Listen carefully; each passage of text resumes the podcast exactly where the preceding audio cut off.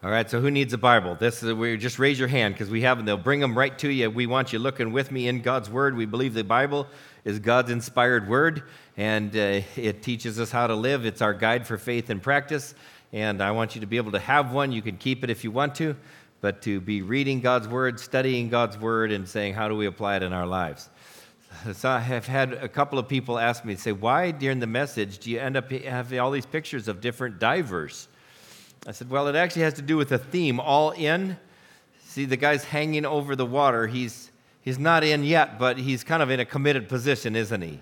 They said, Oh, I see it. So this is the last day we're going to show those. So in case you hadn't quite figured it out yet, I'm, I'm kind of giving it away, I guess. But um, this series has been over the little section in the Bible of Matthew chapters 10 through 13, some into 14, where Jesus has been doing miracles. Now, we believe that Jesus of course, wasn't just a, a wonderful person born in Bethlehem, grew up in Nazareth.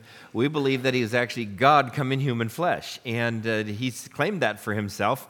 And so, if you had a teacher in school that you really admired, and they could do miracles, and they said to you, you know, I'm good, and you said, yes, you are, and you said, I'm smart, and they, you said, yes, you are, and they said, I'm God. You'd have to just make a decision, wouldn't you? They're either crazy or they really are. And uh, that's with, with, Jesus. Every person has to come to the point of deciding is Jesus who he claimed he was? Because he claimed to be God. You, he didn't leave you middle road to say, well, he's just good and he's real smart.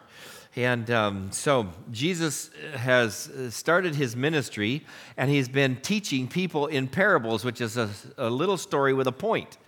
And that's uh, he, he's, and he also has been doing lots of miracles, and he's been announcing the kingdom of God is come near you. So get ready. Get ready to meet God face to face.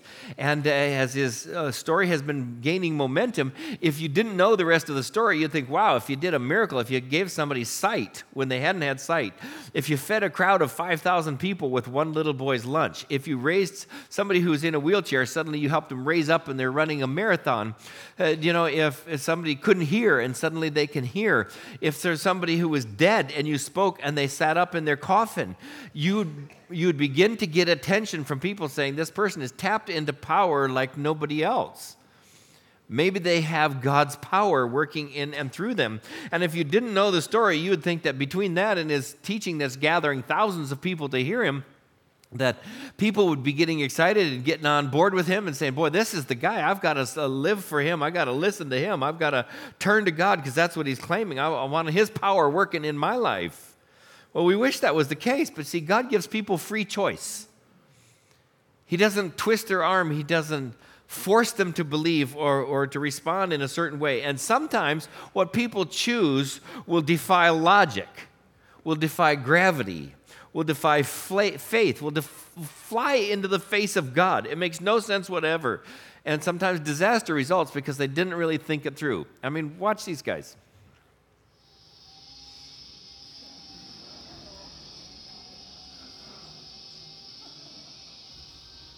Okay, what's going to happen, do you suppose?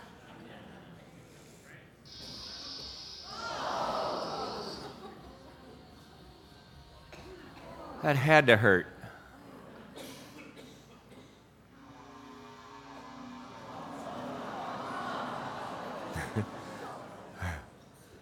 Okay? Where are we headed?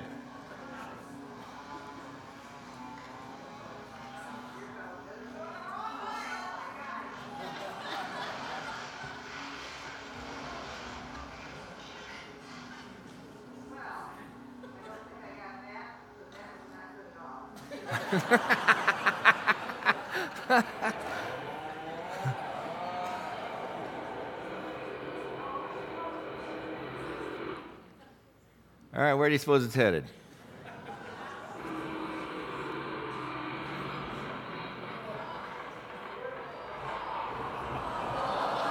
Huh?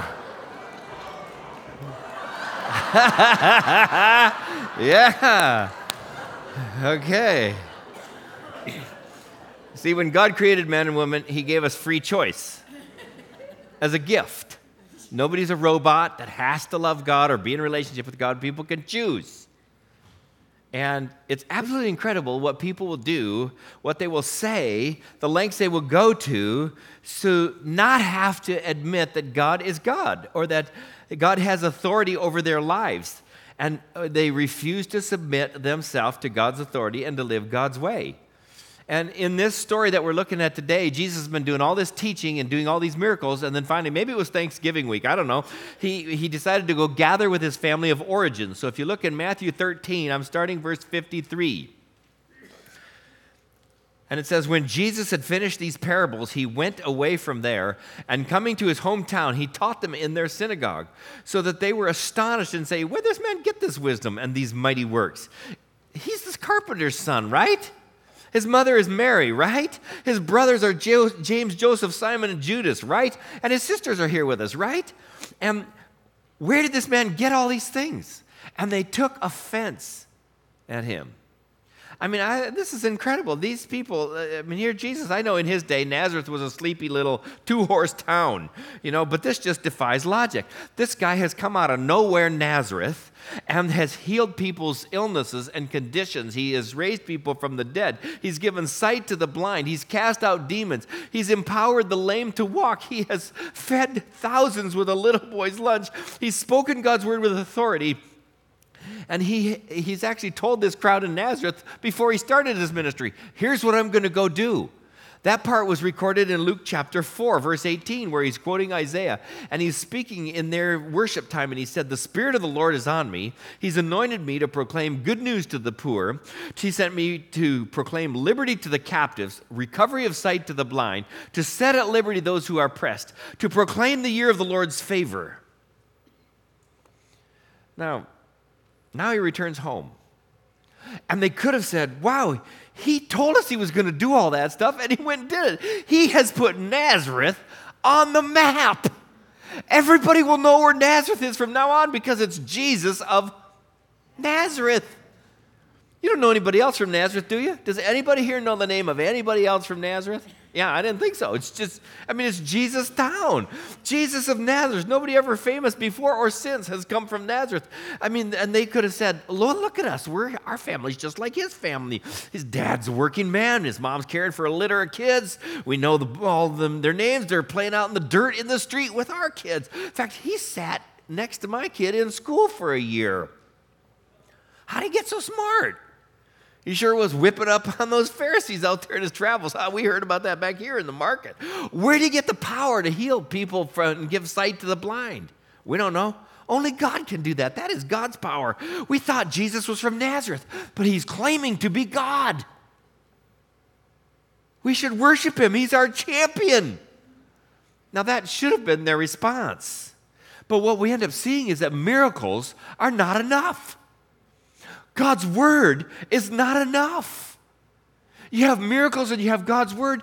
It's basically God is giving free choice as a gift, and He wants a partnership with people. And God is willing, and He's given miracles, and He's given His word, and He's waiting. And He's waiting for you to say, I've got a free choice, and I'm going to choose to be a partner with God. And He's not going to coerce you. Now, there's consequences either way, but he's not going to coerce you. You can believe or not believe. To reject logic and truth and miracles and go your own headstrong way, or to recognize who God is and Jesus is, and to realize and then respond in faith and submit yourself to the Lordship of Christ. Both paths are available to every person. And you can only choose one.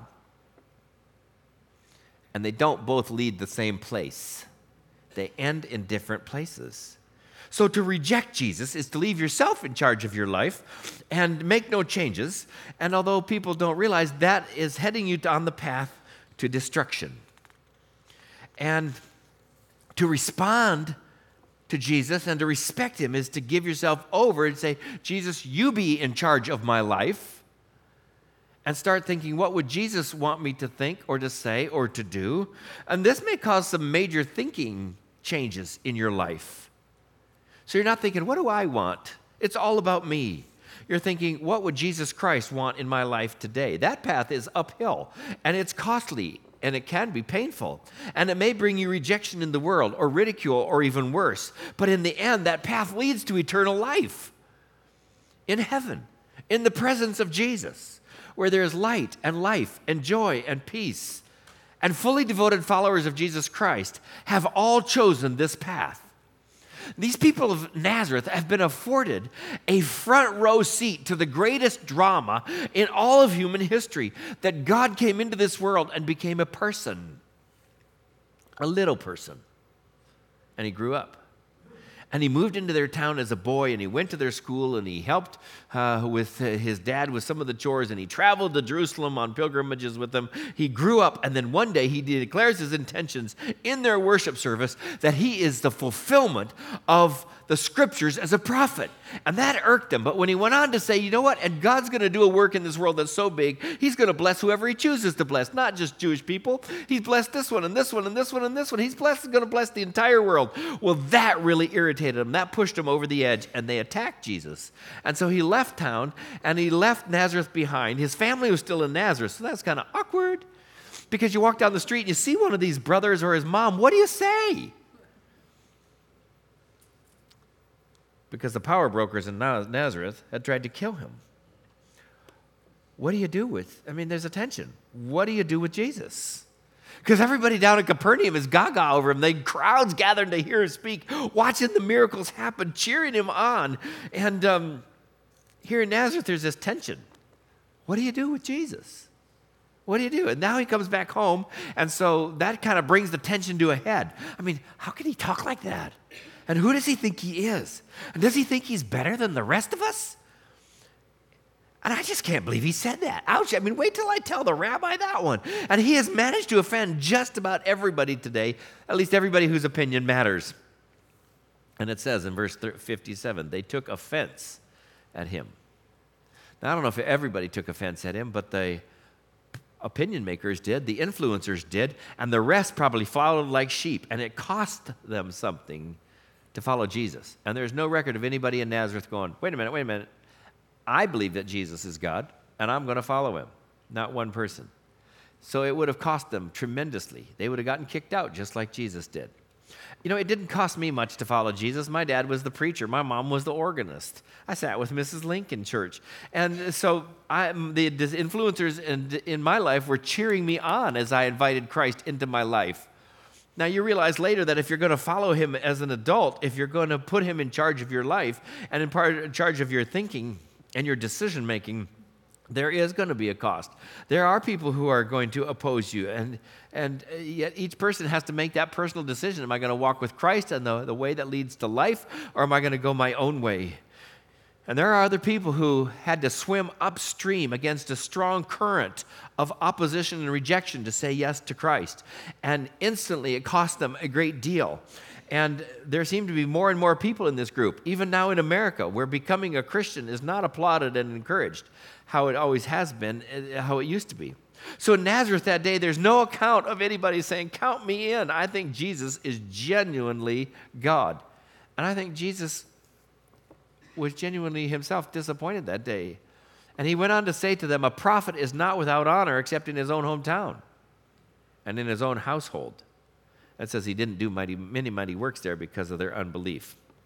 Now it's interesting he brought up a prophet because he's basically saying, I am a prophet. Last week, Dr. Sean McDowell spoke, which, by the way, I thought he did a great job bringing us God's word. And he pointed out how Jesus had revealed himself to people even when they weren't asking him, even when they weren't listening. He had said, in, for instance, in chapter 12, that he said, The Son of Man is Lord of the Sabbath. Or in verse 41, he said, He was greater than Jonah, who survived three, uh, three uh, days and nights in the belly of a big fish and lived to tell about it. He said he was greater than Solomon, who was the king when Israel was in all its glory. And here now, Jesus is basically admitting to being a prophet. And he's not being honored in his own hometown or in his own household or in his own family. And so his family must have got caught in the crossfire. But it's, it's amazing because they've gone 400 years in Israel without a prophet showing up until about 30 years before this event. And then when the prophet uh, or the priest uh, Zechariah is in the temple, an angel showed up and talked to him and said, Don't be afraid, Zechariah, your prayers have been heard. Your wife is going to have a son. You give him the name John. And they were grandparents' age, they were well beyond the age of bearing children.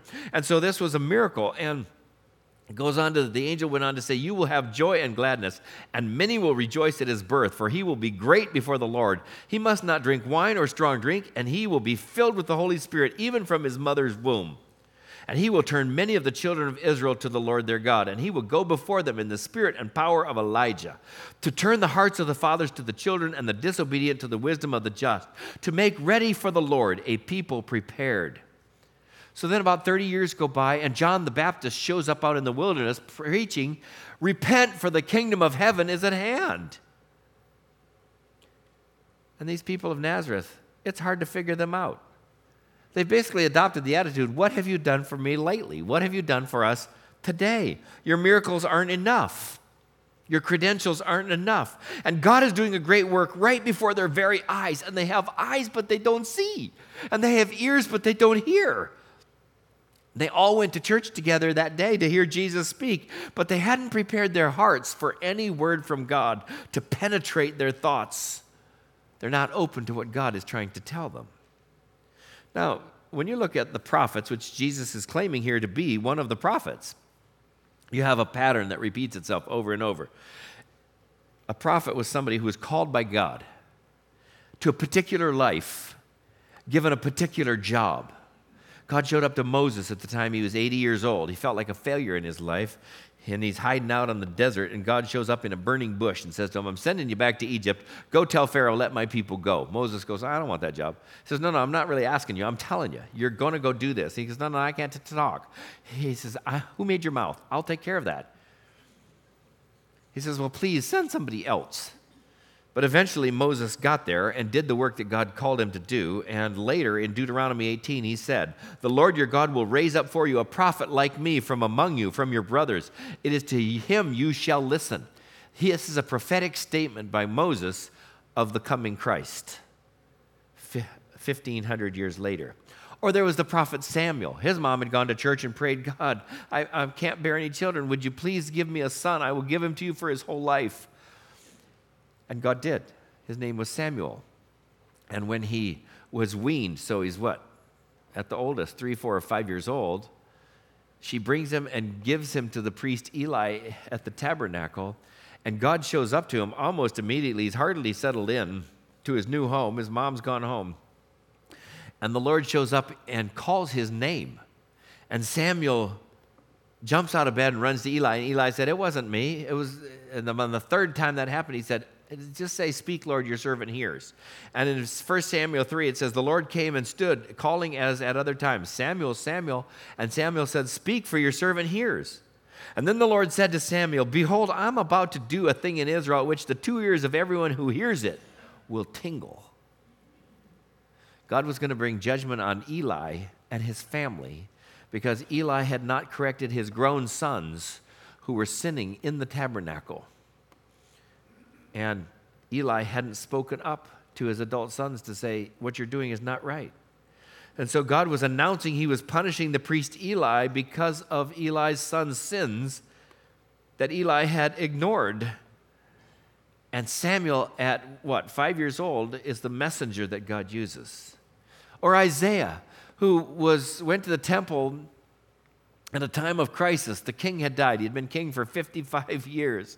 And so basically, most people alive didn't know anybody else. And he went to pray, and he's praying, and God showed up. And he goes, Whoa, I'm a man of unclean lips. I'm, I'm, there's no hope for me here. And God purified his lips. And then he said, in, in Isaiah 6, it says, I heard the voice of the Lord say, Whom shall I send, and who will go for us? And then I heard myself saying, Here am I, send me. He said, Go and tell this people basically that punishment is coming because of how they've been living. Or Jeremiah, who God called at a time that the nation was about to be rotted from within by wickedness and overtaken from without by enemies in Babylon. And in Jeremiah 1, it says, The word of the Lord came to me, saying, Before I formed you in the womb, I knew you. Before uh, you were born, I consecrated you. I appointed you to a pro- as a prophet to the nations. And then I said, Lord, I don't know how to speak. I'm just a boy. And the Lord said to me, Don't say I'm just a youth, for you're going to go to who I tell you to go to. You're going to tell them what I tell you to say. And don't be afraid of them, for I will deliver you, declares the Lord. In other words, don't be afraid of because here's what's going to happen. You're going to tell them what I want them to hear. They don't want to hear it. So they will beat on the messenger because they don't like the message.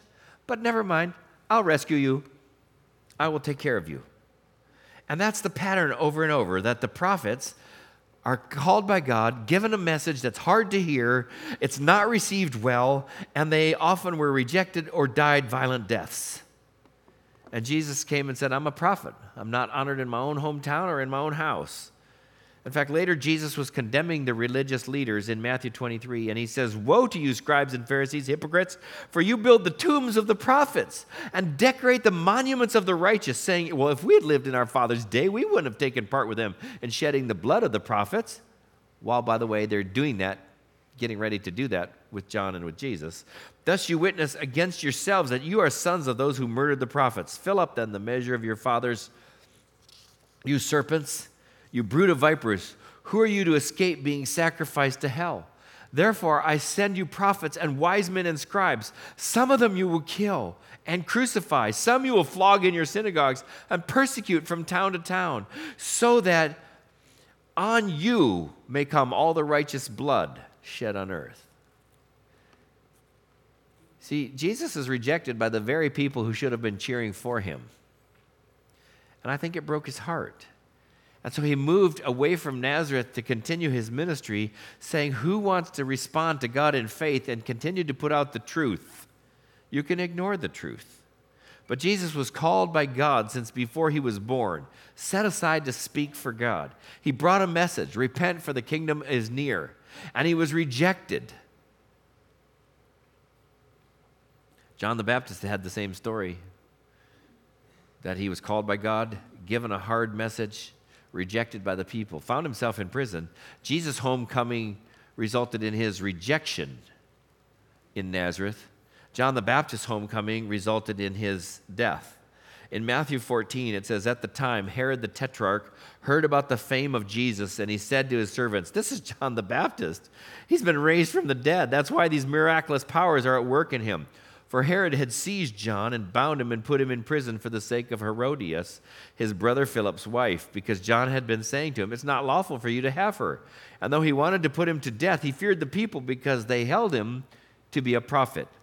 But when Herod's birthday came, the daughter of Herodias danced before the company and pleased Herod, so that he promised with an oath to give her whatever she might ask. Prompted by her mother, she said, Give me the head of John the Baptist here on a platter. The king was sorry, but because of his oaths and his guests, he commanded it to be given. He sent and had John beheaded in the prison, and his head was brought on a platter and given to the girl, and she brought it to her mother. And his disciples came and took the body and buried it, and then they went and they told Jesus. Look at the contrast for a minute with me between these two men, Herod and John. Now, of course, you know there's five different people in the Bible named Herod. The first one was called Herod the Great. He died in 4 BC. He's the one who put the babies to death in Bethlehem, trying to kill the coming king. This is one of his sons. After he died, he had three sons and a sister that all raced to Rome to say, who's going to be the next leader? And in Rome, they chose all four. So they gave each one a quarter of the kingdom. So that's why he's called a tetrarch, a quarter king. And, uh, but he also adopted the name Herod. So Herod was born the son of a king in Jerusalem and he lived a life of privilege and wealth. John was born the son of a priest, Zechariah and Elizabeth, and uh, announced by an angel. He's more, marked by God as chosen by God and for special service. When his parents died, which probably happened when he was a, a boy because they were so much older, he moved out into the desert, scraping by in the extremes of heat and cold and hunger and thirst and stress survival conditions. Herod spent his life in palaces with slaves waiting on him and collecting taxes and partying. John spent his life in the desert, probably living alone, probably a very lonely life, studying God's word, calling on people to repent. Herod had the attitude, I want it, I see it, I take it, it's mine, including even his brother's wife, and an open public flaunting of marriage the way God intended it to be. John lived by God's word. He had no wife, he had no children, he had no home, he had no job, he had no security. He's just publicly calling out sinners to repent and to live by God's law, including Herod. Herod put John in prison to silence him because he was so popular with the people. John waited in prison wondering, Has my life been well lived? Herod partied it up for his birthday, overdrank, overdid, overpromised to the dancing maiden, overcommitted, and although he regretted it, he commanded John's death sentence behead him. John died in prison by beheading, leaving nothing of this world's goods behind. His life had been like an arrow, no frills, pointed by God, fired in one direction, one shot, and done. Herod actually went on to meet Jesus.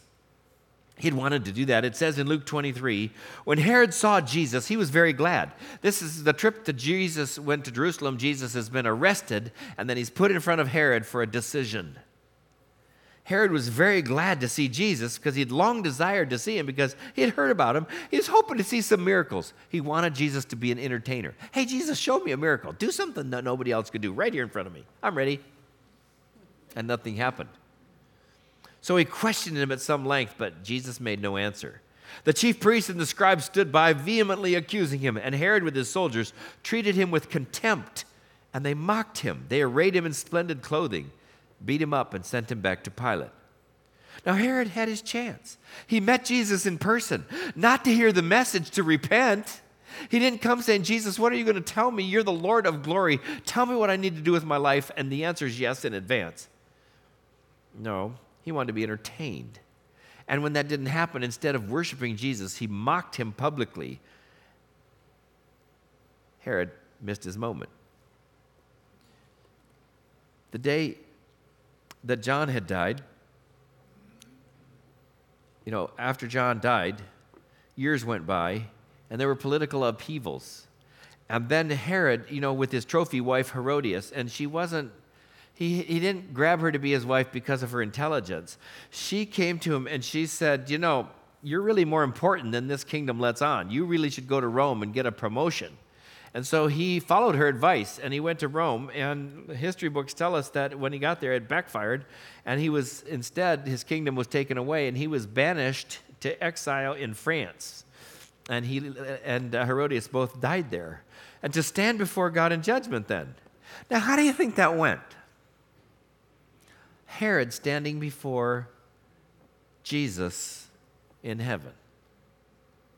I mean, Herod from start to finish, John the Baptist's ministry was in your kingdom, on your watch. Herod, Jesus' entire ministry of miracles and calling for people to get right with God was in your kingdom, on your watch. You did nothing. Herod, you didn't like what John said, so you put him in prison, even though you knew the people were convinced he was a prophet. Herod, you partied so hard, you made dizzy headed promises that cost God's prophet his life in your prison, on your watch, at your command. Herod, you interviewed Jesus himself. You had the power of life and death over him for a moment. And you ended up mocking him and treating him with contempt and rejecting him and letting his murder continue. Herod, you made it clear you did not want to have a relationship with me. You did not want to bow before Jesus as your Lord. And heaven will only be filled with people who bow before Jesus Christ as their Lord and Savior. So, Herod, I don't have a place for you in my heaven. Sometimes the choices people make defy logic, they defy gravity, they defy faith, they fly into the face of God. They make no sense whatsoever, and disaster is the result. I'm guessing that Herod ended up in that group. See, on the other hand, you've got John. John has lived this life as a prophet. It was austere, harsh. And when he's beheaded, John didn't die.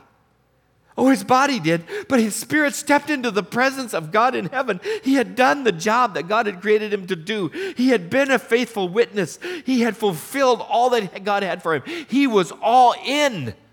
And he heard God say, Welcome home. Well done.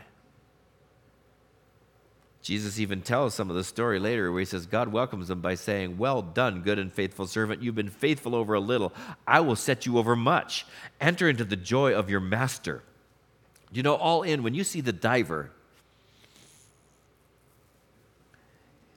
he's already in a committed position. The real decision was made before this. All he can hope right now is to land well, you know, not end up in a belly flop, right? But before that, the anguish, the decision making of should we say yes? Shall we say no? No, yes, yes, I'm to jump. You to jump? Shall we jump together? Or shall we hold hands? Ooh, it's a long way down there. I don't know if I want to do this. I mean, that's the hard part. That's where you show whether you really believe or not, whether you really trust. See, Herod trusted himself. It didn't work out all that well for him. The people, the Nazareth natives, they trusted their traditions. That didn't work. John the Baptist trusted in God even when it was difficult, even when it was painful, even when it left him all alone. What about you? I mean, today you have free choice. You could choose to bow before God and give him the pieces of your life and let him mold you into a, a vessel a, a, that he can use and ask him to be in charge, and he will. And you will be in for the ride of your life. It could take you places you would never have thought of, you would never choose to go. And if you do follow Jesus that way, someday you will hear him say, Well done, good and faithful servant. You've been faithful over a little. I will set you over much. Enter into the joy of the Lord. See, today you have free choice, and your choice sets you on a path that leads somewhere. There's only two somewheres there's heaven and there's hell. And you don't know how long you have to choose. So choose Jesus today. Go all in. Let's pray.